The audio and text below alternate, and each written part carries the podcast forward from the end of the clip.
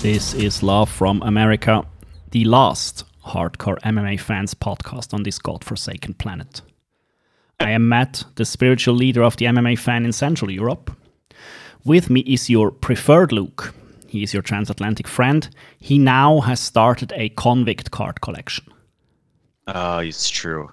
This is the If Life Gives You Lemos episode. Luke, why the fuck are we doing this today? I wasn't going to bring it up, but since you did, we're doing this for the convicted criminal MMA card collection, which I believe I have four so far.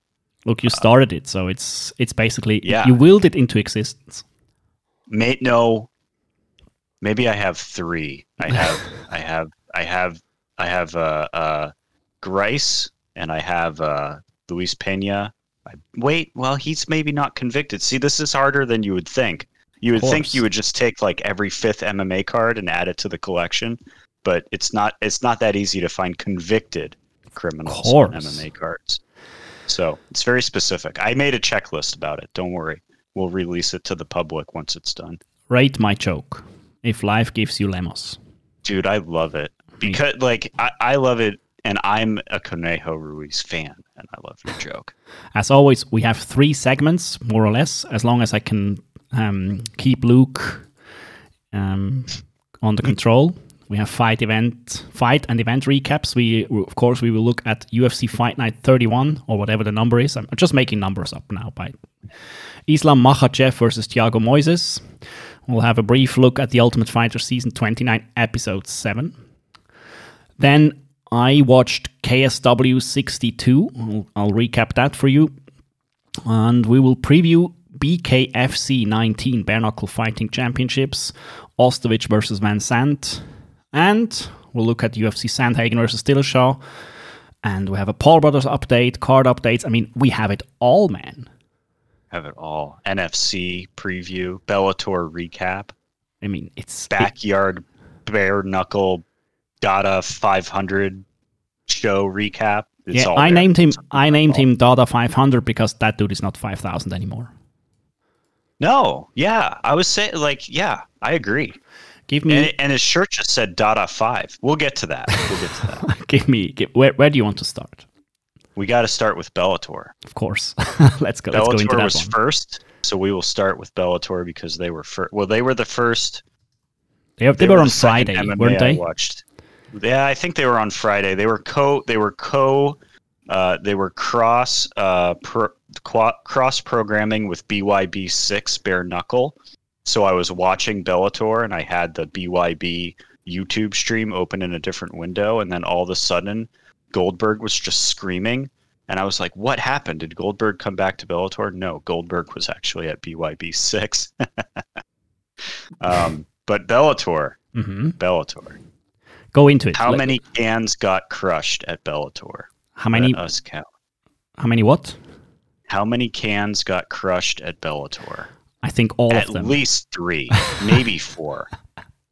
I just have to insert that I was semi-interested in the Bellator card, but only in two things, in the Juliana Velasquez versus Denise Kielholz fight, because Kielholz was actually the Bellator kickboxing RIP champion, and she's married to Hesti Gerges, a well-known kickboxer. So I was semi-interested in that, and of course I'm interested. I'm always interested in how the universe will fuck up Matt Mitrione. That was the first thing the first and really top of the list of things that I loved, of Matt Mitrione just somehow being cursed. And break it down for us. He's in the co-main event in a heavyweight fight with Tyrell Fortune.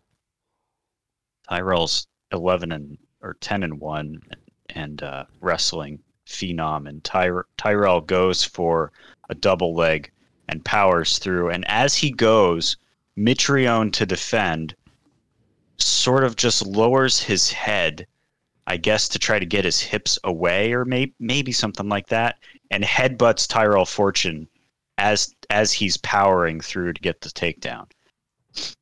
It all just kind of happens. It's hard. I didn't see it when it happened. I only saw it on the replay. The ref didn't call it, and Tyrell gets him down, gets some control, starts throwing, and gets him out of there with a submission to strikes. Matt taps out against the cage.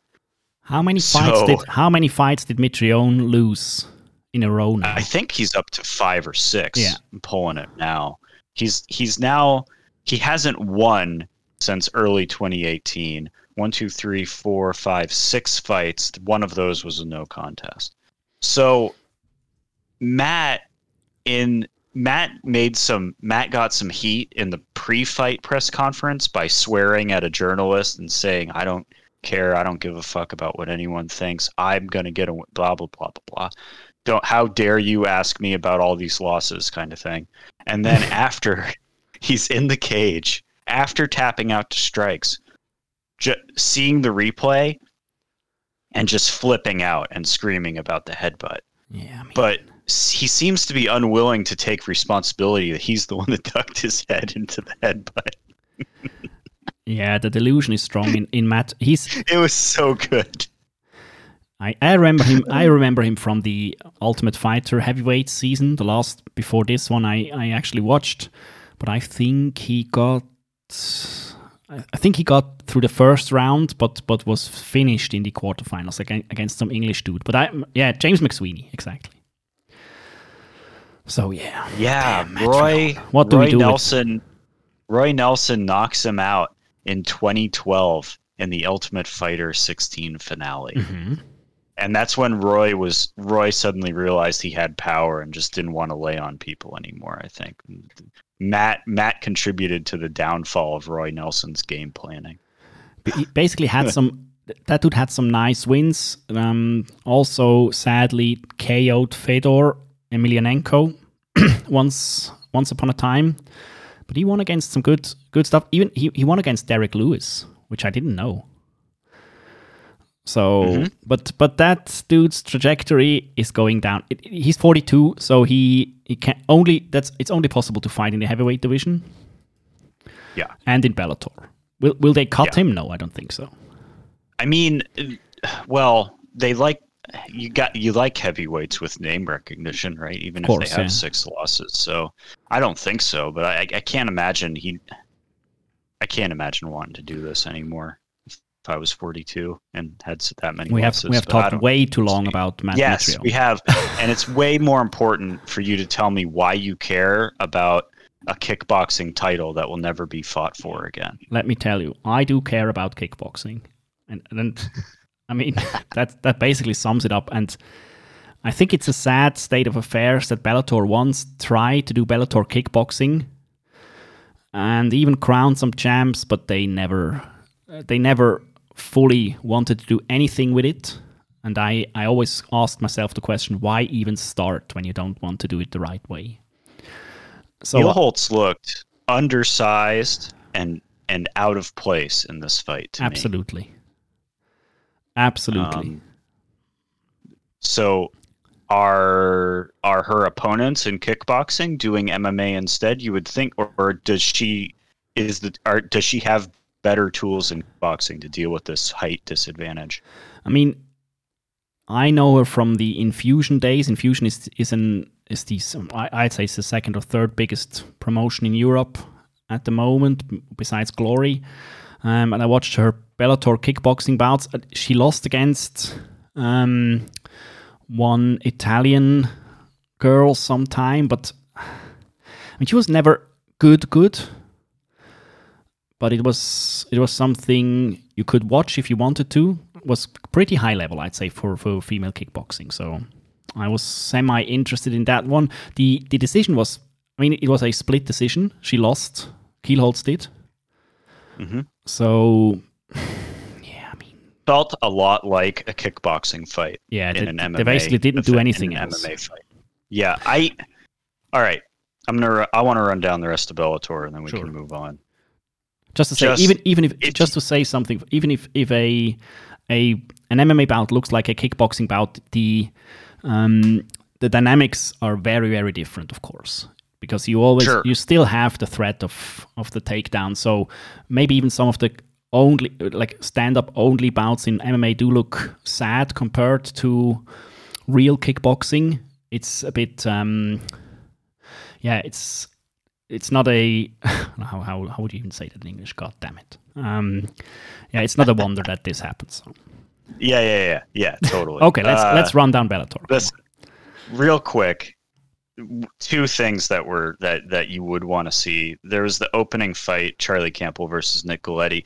I'm pretty sure Nicoletti 10-8'd Charlie Campbell in the first round to then lose to leg kicks and punches in the second round. That was a cool fight, huge turnaround for Charlie Campbell. Also, you got to see the usual Bellator stuff, very boring long fights, or some guys taking out the recycling and crushing the cans. Cody Law absolutely putting it on a guy. The other one was Hani Marks and Saeed Salma. I think are both middleweights, but they fought at heavyweight, and it was fast. It was quick. It was not a heavyweight fight that went the distance. So if you want to see that, it's fun to watch. That was all of Bellator. Other things happened, but we don't need to get into them because BYB6 bare knuckle is way more important to me. Would you recommend watching the Bellator card? Not the whole thing, but I don't know if there's Bellator I can think of that I would recommend the whole thing. But there's a few fights that were fun. Yeah, pick and choose for sure. So you already choose every event. Yeah, that's a good tip. But watch Matt Mitrione get. Yes. I mean, watch Matt Mitrione. Matt Mitrione is still must-watch TV. And I have... Yeah. Yeah, yeah, because he's cursed. Yeah, he definitely is. Something is cursing that guy, that poor guy. Maybe it's... who is it? I forgot the name. Yeah, of course. Just let it be. How do you feel about equilateral triangles as a knuckling structure? Look, that is a difficult question. It seems like the dumbest. Yeah, but it might be funny enough for me to have a really good time watching it. Yeah, look, it's funny enough to make fun of it for about this show, and it's fun to just look at the picture of it. It ain't no Yama pit. It ain't no karate combat pit. It's not an octagon, but it's a triangle. They basically did the boxing ring, but they halved it, and it's now a triangle. It is small too. There's not a lot of room in there. Compared it, in your experience now, did it add something to the fight dynamics? Because, for example, it depends on the fighters a lot too, but like. You might as well just put them in a phone booth for some of these guys because there was nowhere to go. Like, there was no, they were bare knuckle fighting in an equilateral triangle. It probably only had 20-foot sides or something like that. It was small. So, at one point, the ref got clipped. That's good. At one point, even in the first fight, when you're watching the first fight, you're just like, wow, there's no room for the ref to get out of the way in there. No. It's even a problem in small cages. But in this structure, I'm not sure how you'd ever get out of the way in specific situations, because you need to angle yourself that you always have the two participants in front of you. So yeah, I'm not sure how that works. I mean, the karate combat pit or the Yama pit, I think these structures do add a bit to the fight. They give it a special dynamic. I mean, of course, the octagon as well does give fights a dynamic you don't have with a ring or with a round cage or whatever. So I just was wondering, but you don't think it's a good thing. I think it would be behoove them to get with Bare Knuckle FC and really become the Bare Knuckle FC minor leagues and use the same knuckling structure with the toe of the line and all the shit like that. I think that would be a really good idea for them to do. I don't know what it costs to build one of those things or if BKFC even has a spare, but I would suggest that if I was talking to Dada about it after the fact. I don't know if Dada listens, but if he does, hello, Dada. Hi, Dada. I will say this about the whole thing. It was sloppy and it was fun to watch. We'll link the YouTube video because it's free, and you can fast forward through the hours and hours and hours of a five-man desk headed by Mike Goldberg, because there's just so much. Yeah, it's Mike Goldberg. It's Dada 500 or 50 or 5 or... Dada 5, yeah, Mike Goldberg, a dude with a perm. I think Paulie Malignaggi, maybe. Malignaggi? Maybe. Yeah, yeah, but of course. There's some fun fights. That's what I don't get. There's some controversy. Yeah, why would you ever recycle the same guys over and over and over again? Why is Goldberg still getting jobs in the fights? I don't know, man. There is so many talent there that is doing a way better job than these old guys. Rogan, I'd lump into the same thing. I just don't get it. I think it's a problem of one guy, one set of people have the LinkedIn profile, and one set don't. Like, honestly, like, maybe, yeah. Like you say the same, you can say the same thing about C-suite executives at these companies that just recycle fail sons all around, you know, like these guys clearly don't know what they're doing and do a bad job, but they keep getting jobs, you know, you might be right. I don't know. So failing upwards. Would you recommend watching this fight? Well, not in Goldberg's case. I would say this is failing downwards from the UFC and Bellator, but you know, whatever.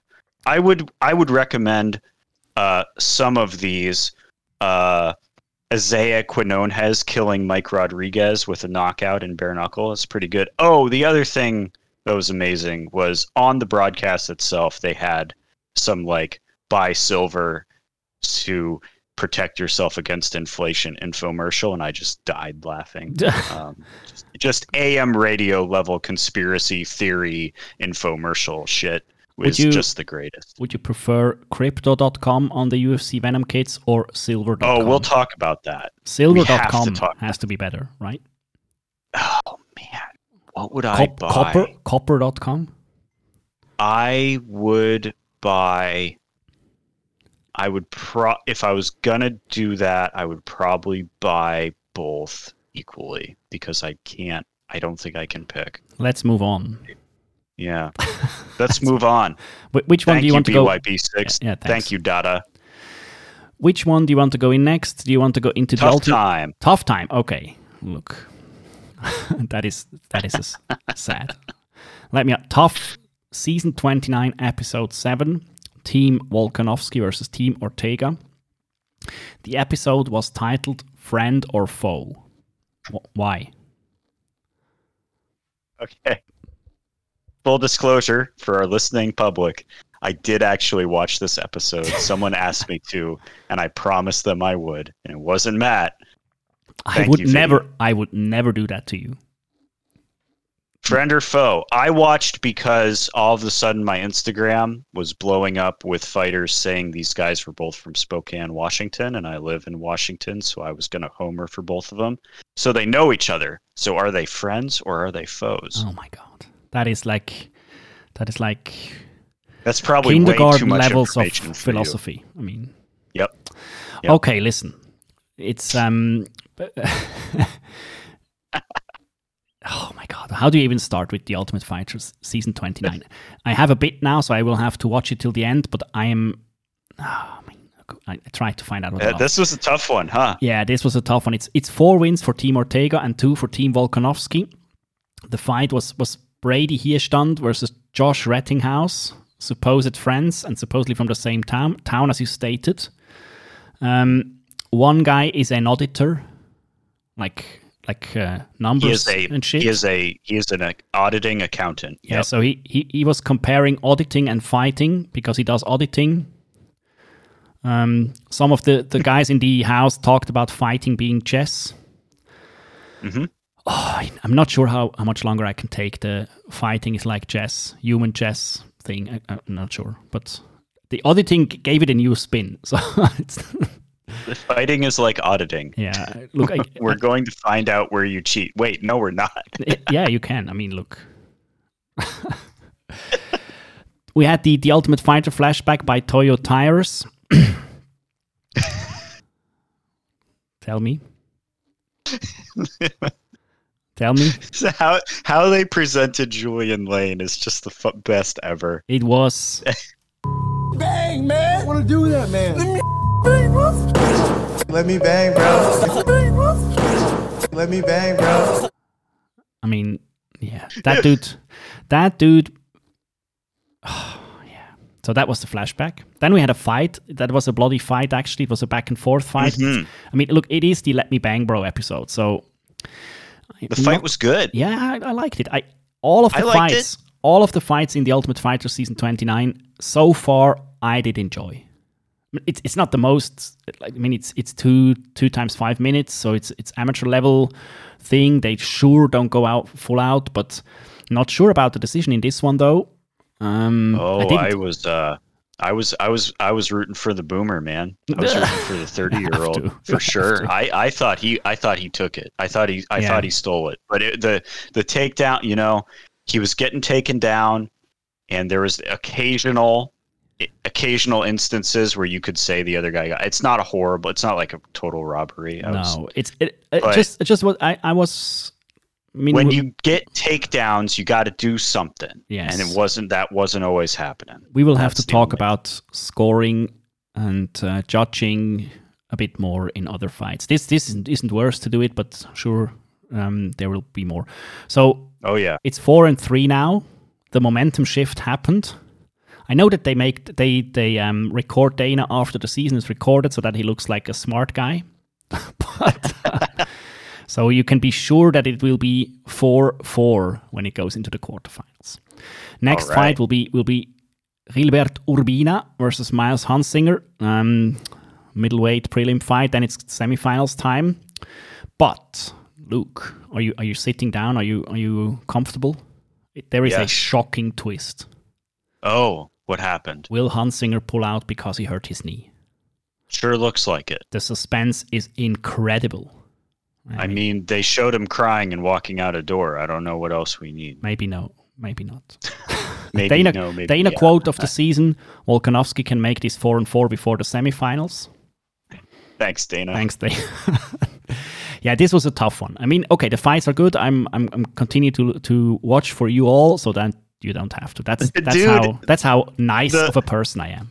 The 22-year-old kid is like living at a firehouse, and I'm looking at it, and I'm like, dude, you live at the firehouse, you go on the calls, you get paid to be a firefighter. Why on earth are you trying to fight for money? Just be a firefighter. Yeah, maybe a better choice. But these guys are young. What can you do? Oh, I made very bad decisions at that age. He's doing much better than I was. Next topic. Can you tell me about KSW? Bro, I can. What happened?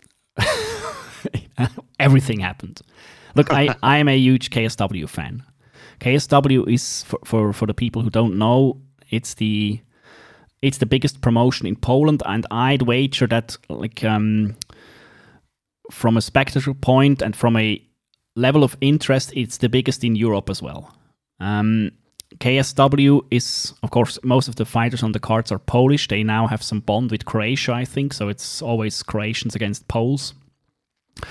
I do love what they do with the production. Like, really, it's like, for me, mostly it's like how a fight event should look. Maybe they can do some disco karate during the breaks or something, but it has it all. It has smoke. It has walking downstairs. It has handing out goblets to both of the fighters. One is silver and one is gold. You have female ring personnel waving around flags instead of carrying around cardboard.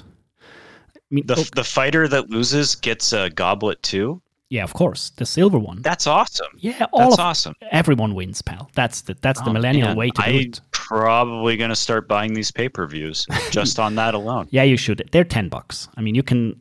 I mean, that's totally worth it. That is really worth it. The pacing is good. I recommend, even if you don't understand Polish, just listen in Polish, because the English commentary is bullshit, unlistenable. And what KSW does, they in Poland, like most of the people, are Fight Fox. So we had a main event between Kołecki and Szostak. That is Kołecki is an Olympian, actually. He's a several times Olympian weightlifting winner, and now he's I think he's 10 fights into his MMA career. Yeah. He beat the influencer. The other guy is an influencer, and he makes funny videos with his girlfriend. Like, funny, I mean... Oh my God. Depends on your taste. Dude. So we had a 10-1 fighter in the main event fighting a 4-4 fighter. 9-1 in the main event fighting a 4-3 influencer. Mm-hmm. Perfect. Look, that's a bit the KSW way. That's what they did with Puchanovsky, the world's strongest man. They just love their strong poles, and they love them to fight.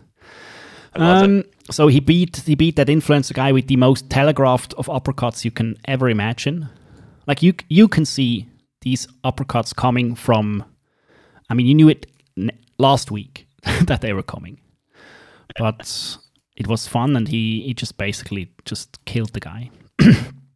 Also on the card, and a bit of a fight for the hardcores was Mariusz Zaromski versus Andrzej Grzebyk.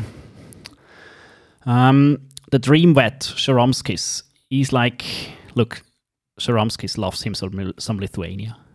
He, in the promo they cut, he cried because he loves Lithuania so much.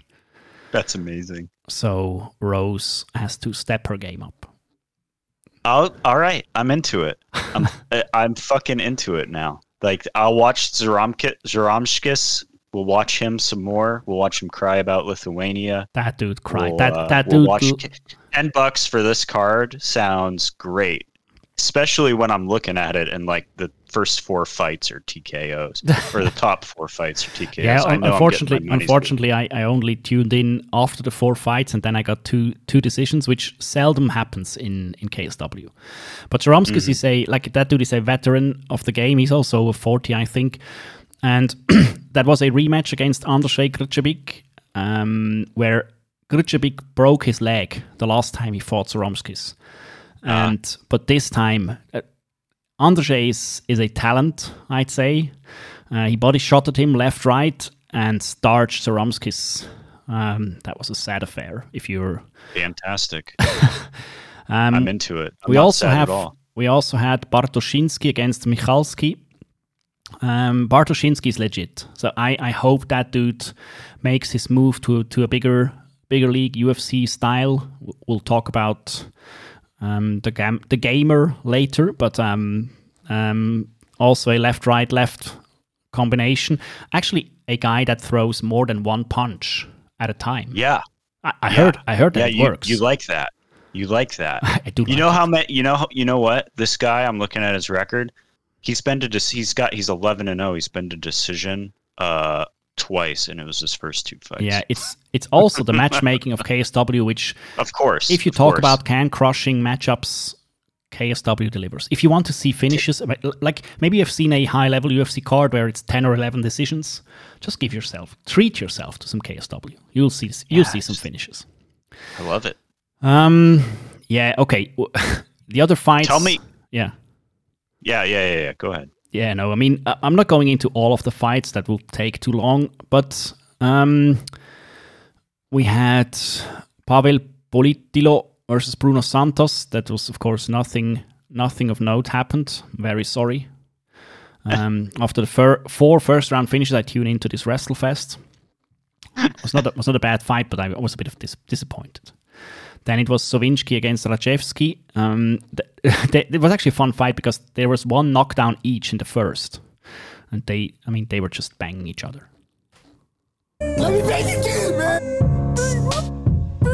It's going to be just endless. Look, it's just you're never going to let go of that bed.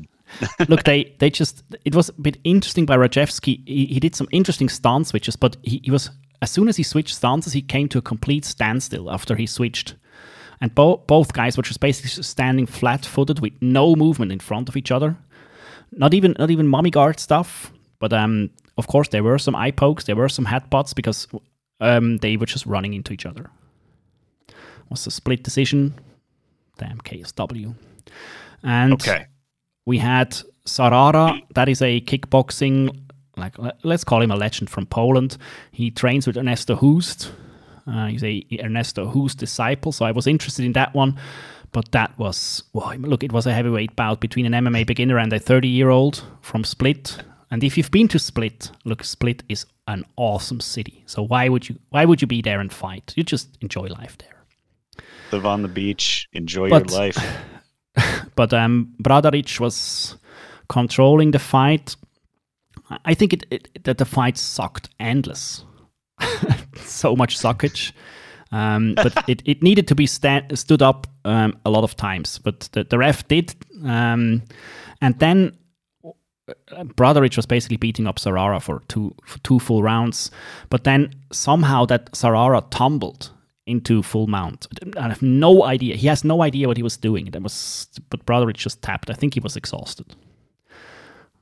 I wrote down, that is some number one bullshit. That was KSW. I highly recommend you watching it. Is the gamer Gamrot? Did he have KSW fights? Is that why you brought him up? Yeah. No, but I also think that some Poland will produce a lot of good MMA fighters, and that Poland will produce KSW fights forever. Holy shit! KSW will produce action fighters. You won't get KS. So we've talked about this a little bit, but the MM is the MMA capital of Europe, Poland. Yeah, definitely. Yeah. Okay. Yeah. Yeah. Because if we're gonna get fighters like Mateusz Gamrot, I'm here for it, man. Yeah. It's like, yep. I'd say that Bartoszynski is one of them, and Grzebyk is one of them too. That's awesome. Like, yeah, you will get very, very good action fighters from Poland all the time because they do love their MMA, and it's singular in Europe. Yeah, you have England and you have Ireland, which is England a bit more than Ireland. They always will produce some good fighters, but Poland, I say, is, compared to the size of the country, that is the fight country in Europe. Well, the rest of Europe doesn't care. So. You are the spiritual leader of the MMA fan in Central Europe, so I will defer to you. Of course. But I think you should talk about your one of your favorites, Mateusz the Gamer Gamrot, and what he did to Jeremy Stevens. I need to do it. Tell me about it. Look, we won't talk very long about UFC fight night, Thiago Moises versus Islam Makhachev. Yeah, Mateusz Gamrot, he just fucking low single takedown Stevens and then just Kimura the fool. Like, like effortless. So it was, yeah. Well, and Stevens, did Stevens try to reverse?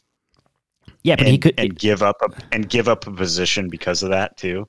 I'd have to look at it again because it was so. I just think that it was fast. Like Gamrot just ran over Stevens. Stevens was, when the fight was finished and he tapped like 30 seconds or so into the first round, I think Stevens was flabbergasted. He didn't know what happened to him. That Gamrot just ran over him. I mean, he got that leg and then he just climbed up the whole. Yeah, it was good. I would even say I loved it. Yeah, look, I absolutely loved it. Gamrot had the awesome. The awesome trilogy. No, it wasn't a trilogy. He fought Norman Parke twice in KSW. He also had some good fights with... exactly. He fought Norman Parke 3 times, and that is a very good fighter. He lost his UFC debut with a split decision to Guram Kutateladze. So not the thing he wanted, but now he finished 2 guys...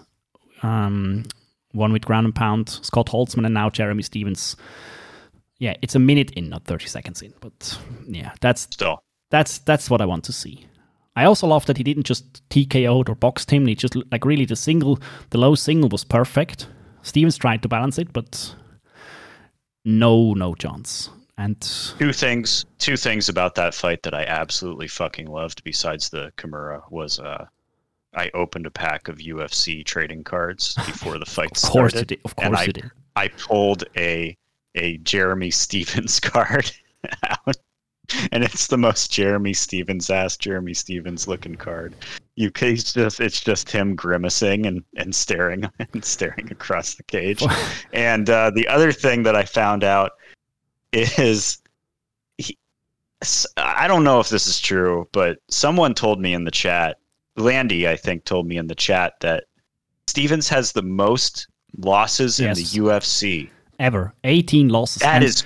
That is crazy. Yes. And what's even more crazy is that if you I mean, you talk to a hardcore fan and you tell them Jeremy Stevens, what comes to mind is Jeremy Stevens is a finisher.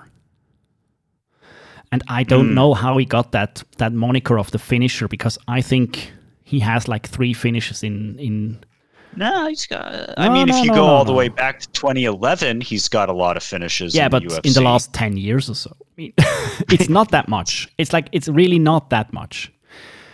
He has a lot of decisions. Well, he definitely hasn't had any finishes in the last 3 years. Look, of course, yes. Getting finished. Of course, he's 48 matches into his career, so that dude is a veteran. I have a special relationship to Jeremy Stevens and his fans. Maybe I'll go into that another time, but...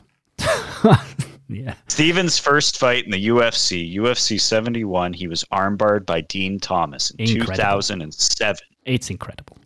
That is wild. Yeah. I had no idea. So anyway, I loved that Misha Tate is back. I think it's hilarious that she is home.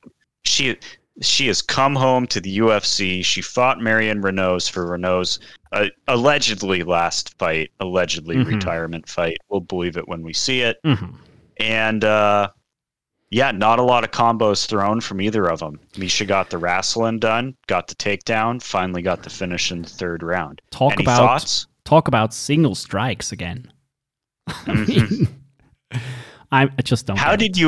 How did you ever think that Misha could not go far in the 135-pound women's division? I have to give credit where credit is due. I'm not a fan of Misha Tate as a fighter. I think she's one of the I can't mince words here. One of the worst fighters to ever win a title. But she showed me some nice feints this time and good distance management.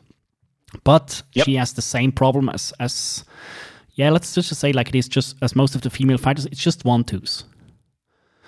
You have to, someone, please tell these people that you can throw more than 1 or 2 punches at a time. And then, you know what she needs? She needs more kias. You count kias as a punch, right? Well, those are strikes, according to Adelaide Bird. So, yeah, look, I mean, Misha then just started launching in with the single. She threw a single punch. 2 minutes in the first round, she did some clinch work. She threw some foot stumps. Then she just did the same over and over again. Rabbit punch finishes. My question to you is, what did we learn about Misha Tate? I did. I learned that she's home. Misha, come home, Tate. Against Marion 44 Renault. I mean, I looked at it, and I looked at and I did the imagination thing, and of course. I mean, I looked at it, and I was like, I could see her beating anybody not named GDR, Ladd, or Nunes. Like, I could see her in the top 5 easy. Yeah, I agree. She said, but I kind of thought that before the fight. She said that she wants to fight at the end of the year. Okay. I mean, why not? Throw her on a card. Yeah, why not? She's got name recognition, man. Throw her on a card. I think she's she talks very intelligently. She has a good mind for the game. So I'd also like to see her in some sort of an analyst role, maybe. That's something I'd definitely be into, finding out if she can do that. As far as fighting goes, I mean, I don't think she beats anyone in top 5 there, but I think she could get into the top 5. I mean, she can't get into there. She can't beat Nunes. She can't beat GDR. No, and I don't think she can beat Ladd. No, but I think she can beat Holm again. Yeah, you know, and Holm's still in the top 5. It's crazy, but she is. Yeah, but okay, look, Holm is like a whole other can of worms. We will not open that one. All right, tell me what else. Give me another thing you loved about this card. Yeah, okay. Is there anything else you loved? Not that much. Look, the event was okay. But I dragged a bit, I'd say. Look, we had Dana White Tuesday Night Contender Series Season 5 announced, so that I loved that about the event. Yep. August 31st, best show on TV as well.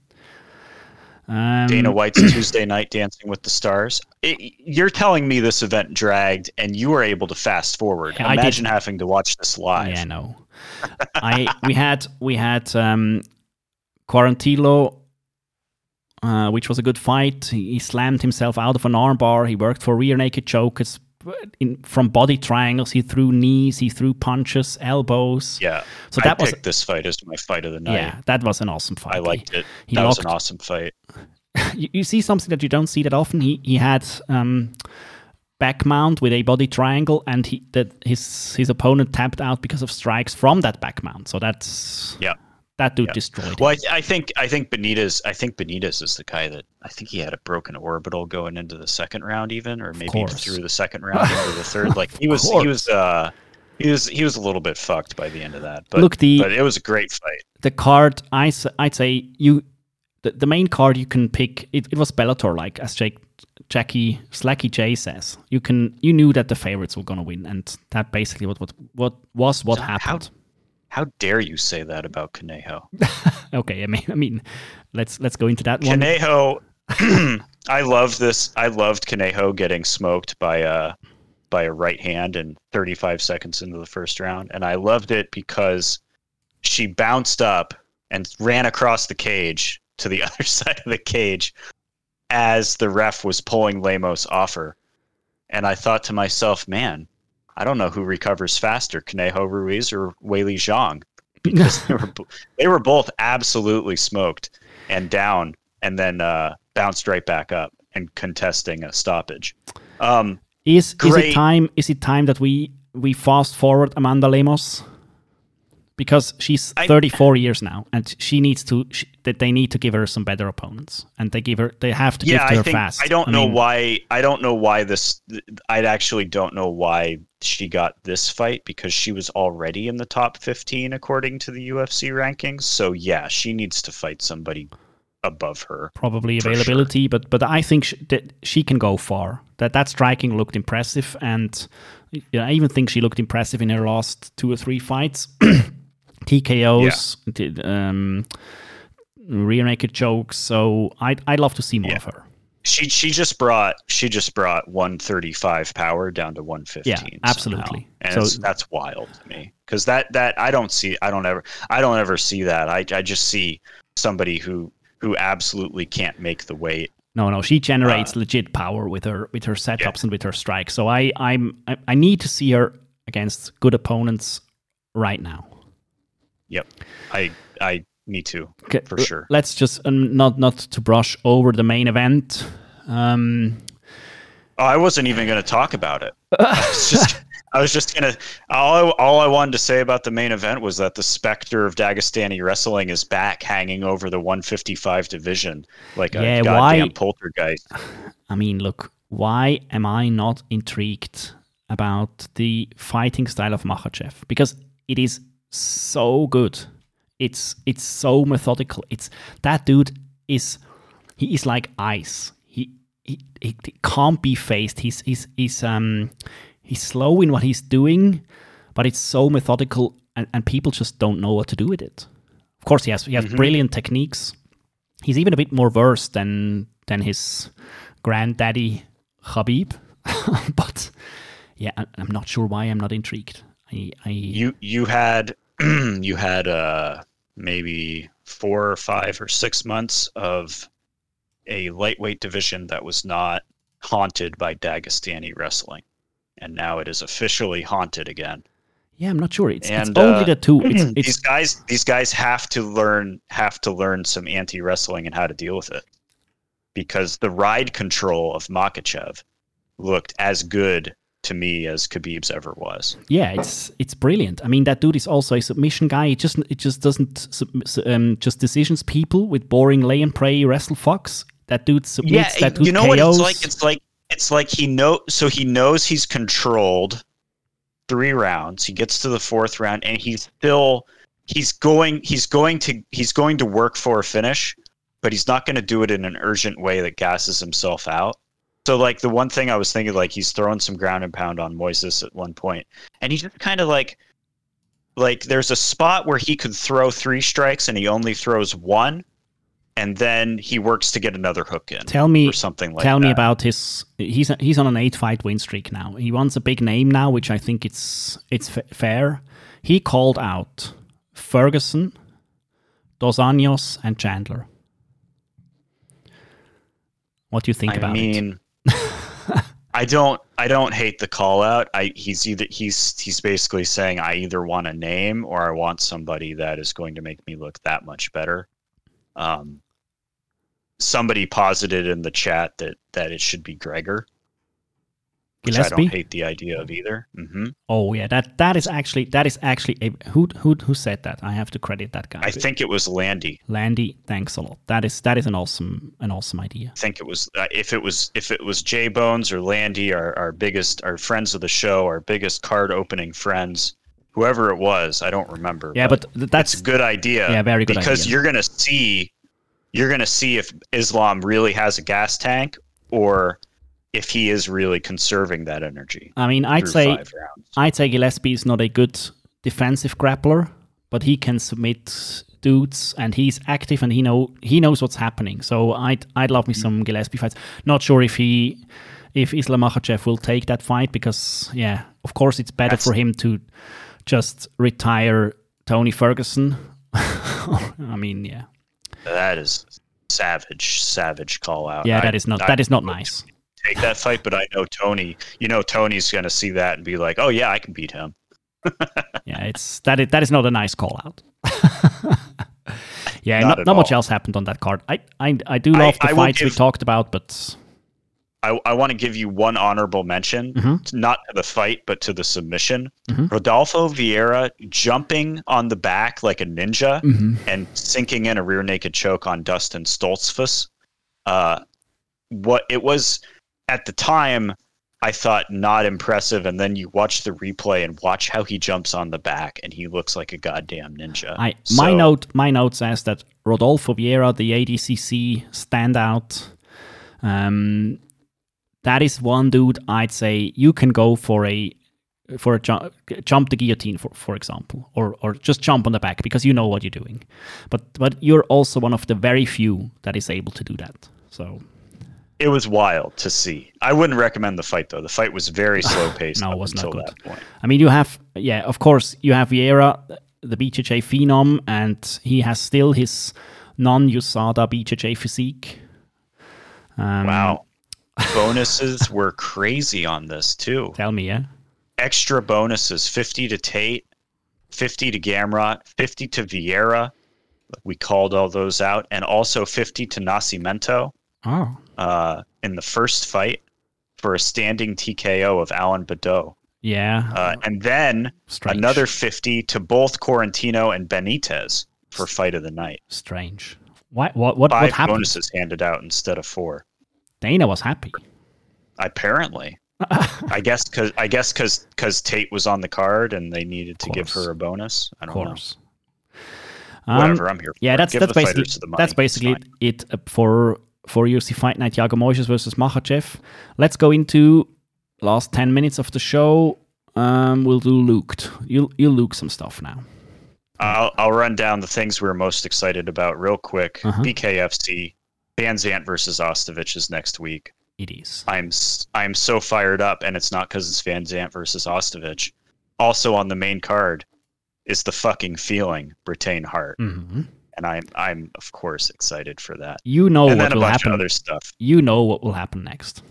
I'm guessing Bretane Hart is going to charge the ring, whoever wins versus VanZant and Ostovich, and start swearing at them because that's kind of how these things go in BKFC. But we'll see. Absolutely, we'll find out. I'm here for it. Excited for it. NFC 4 is going to happen over in Germany mm-hmm. as well. Friends of the show, Benjamin Brander, Mert. Özildirim. Mert Özildirim, yes. How many other people on this card have you interviewed with Vladdy? A lot. This is a card This is the MMA love card. MMA love. This is the MMA love card. Sunday for me. Sunday morning, I think. Yeah, exactly. I'll be waking up to watch this early. I'm most excited probably for Brander, and with a follow-up from Katharina DeLista. The last time I saw her fight was with you, and we were watching her shoulder strike someone from their guard, which was awesome. Yeah, NFC is doing amazing stuff actually at the moment in Germany for fight events. I say they have the best level of competition. And it's $5 a month for you to watch all of the German MMA cards on Fight Sports TV or something like that. So totally. Next NFC will be awesome. Totally worth $5. Absolutely. The same way it sounds like KSW is worth my $10. It is a small price to pay for me to be entertained. And then finally, next week is Sandhagen versus Dillashaw. Kind of snuck up on me. Yeah, I think it was. It wasn't it scheduled earlier, but had to be postponed because of Sandhagen. I think their fight was, but like I'm looking at this card and like Macy Barber versus Miranda Maverick's on it. I had no idea they were fighting. I can't keep up with all this stuff. You can't. You have Mickey Gall back on the card. Mickey Gall's on this card. he's on the Ian main Heinch. Card. You have Sarge Eubanks is fighting Elise Reed. Didn't at Aspen 125? Didn't Aspen Ladd injure her knee or something like this? Not. We're gonna see how she looks. Let's see if her knee is okay. Oh yeah, you're right. 2019, she last fought against Jana Kunitskaya. I think she injured her knee there. Oh, and finally making her UFC debut, I think, is Hannah Goldie from Vermont, where I am also from. So I'll homer for Hannah Goldie. Yeah, that's. She lost to Miranda Granger. In 2019. So she's back. She's going to fight again. Yeah, you have Sajara Eubanks, you have Hannah Goldie. You have a lot of people on that card. The star power on that card is only Dillashaw and Sandhagen. Mm-hmm. Nothing else of note. UFC Fight Night card, that is the sure. That is the yeah. We actually have to suffer through another one on August 1st, Hall versus Strickland. Yeah. Yep. With the comeback of Nico Montano, the once champ. So, yeah, very good. Looking forward to fights. Yeah. NFC is must-watch TV for people in Europe, I'd say. And the UFC might be. And, of course, for you. Also in America. Of course. You fucks. Watch some NFC. What else can we talk about? Can we discuss briefly that Jake Paul gave Dustin a $100,000 gift to auction for his charity? Mm-hmm. Tell me what the sleepy McGregor diamond chain thing. You have a thing called NyQuil in America. You basically it's consume like cough medicine. Yeah, you all of you consume it all the time. Well, you can get high off it, so we like it here. I just, yeah. He made a ceramic diamond necklace with a Sleepy McGregor, and now sent it to Dustin Poirier. He received it and he was very happy, and now he'll auction it off for his scam charity. Thank you, Jake Paul. Oh yeah, scam charity. Yes, tax haven charity, of course. Yeah. It's not a scam. Come on. No, I mean, it's just a funnel to other charities. That's how that shit works. I've seen the castle that Poirier lives in. Do you have? He created a new hot sauce. Yeah, he did create a new hot sauce. I have not tried it yet, but it's actually hot, or at least it's hotter. So I'm excited to order one. Is it up for orders? Can you do that? For us, review it? I haven't done a ton of journalistic work on this, but I will find out. If I can order it, I will. And if I can, I will get it and review it for us, of course. I have a list of MMA-related food that I'm always going to be looking for and eventually trying. And the KO hot sauce is certainly on it. We have top of the list right now is Tiger Life, though. Thank you, BKFC. Thank you, Tiger Life. If we're at the Paul Brothers update, we have Jake Paul versus Tyron Woodley. Sneaking up on us, and both of these guys did a press conference together. Look, it was everything the UFC took away from us with the corporate bullshit. Jake Paul brought a 2 meter the 50, the problem bot The problem bot. The problem bot. That is a bot. How dare I? A robot that just creates problems like a bot. I mean, look. I assume you're correct. Yeah, I'm an imbecile. I liked it. I liked the kind of humor there. I mean, it was great because it was just miming kind of while Jake and Tyron talked, and it would just make motions and mime. And I think at one point, I think we were watching it together, and you were like, "Why is this bot continually moving?" That bot has stamina for days. Oh that bot is trained. Batteries. We need to know who is that bot, because he was constantly on the move. He was flinching. He was boxing. I mean. That was a chance missed by Tyron Woodley not to bring his own bot. But they will fight in Cleveland, Ohio next month, and there will be a legit boxing bout on that card too. It's a unified world championship bout. Multiple weight world champion Amanda Serrano will face Jamalith Mercado for both the WBC and WBO featherweight titles. So that is the first additional fight that has been announced, or boxing bout that has been announced. So my hype level for this card is high. Awesome. Fantastic. Give me your early predictions, Jake Paul versus Tyron Woodley. We'll do the prediction every week now. It will change. I think this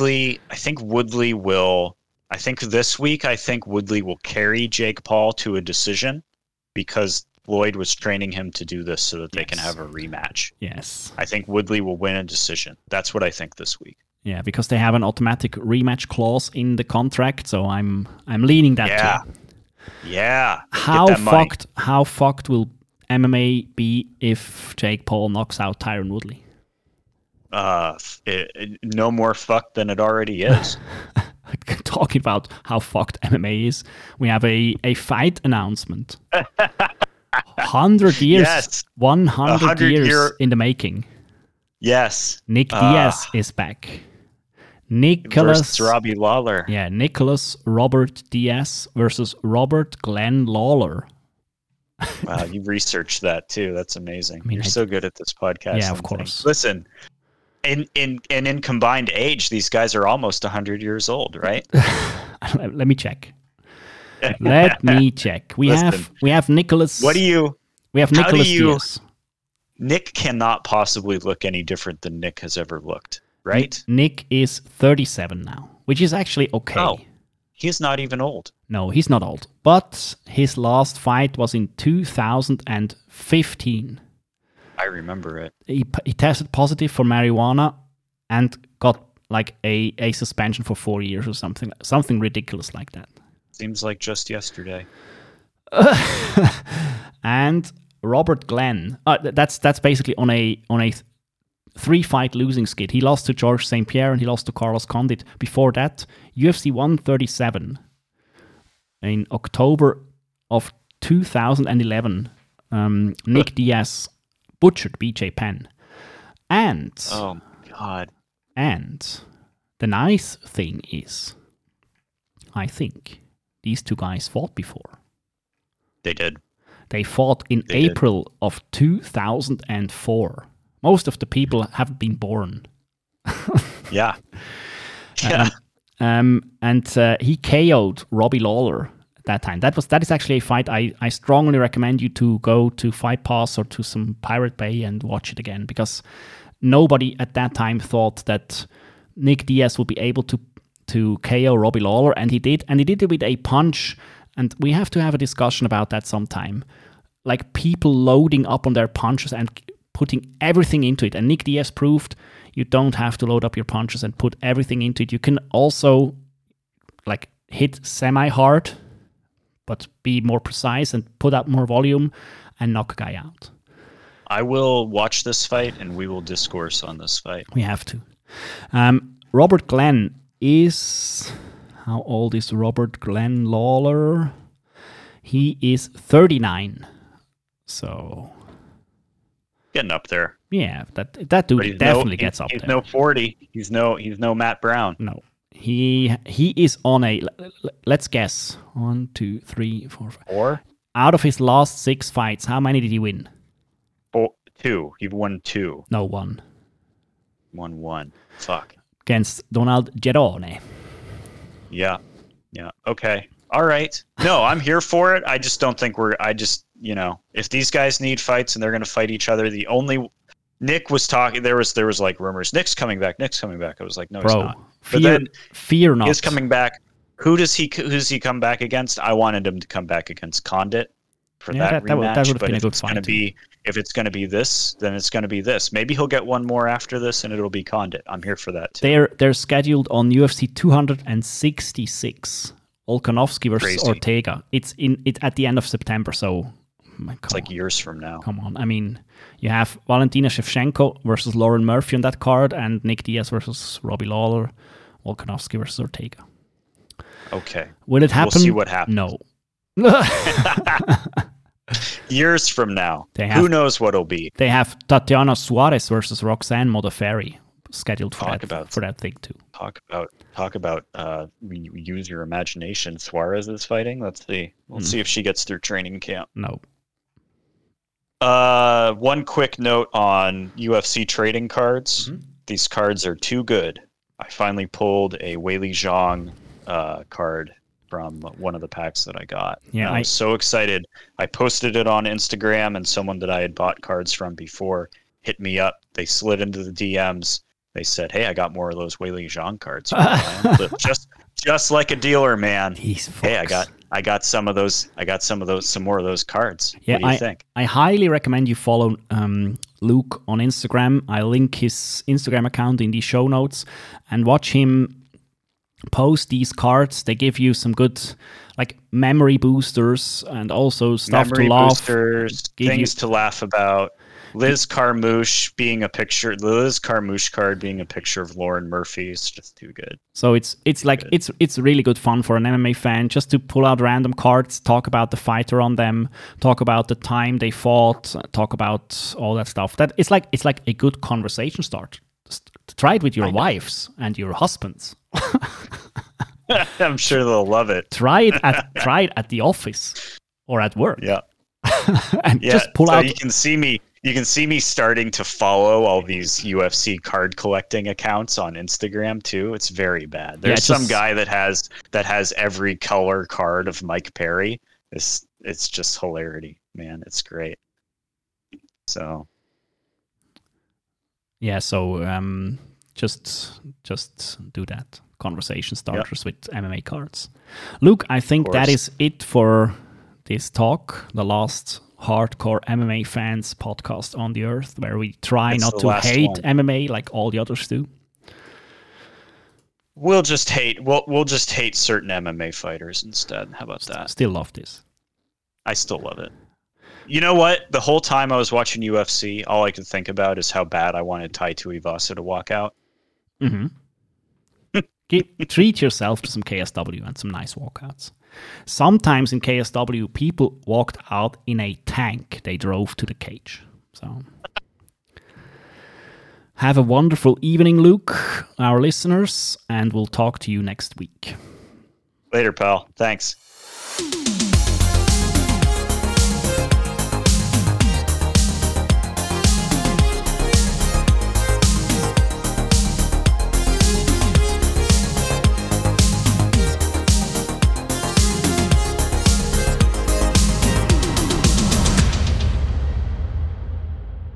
This is CTE Island.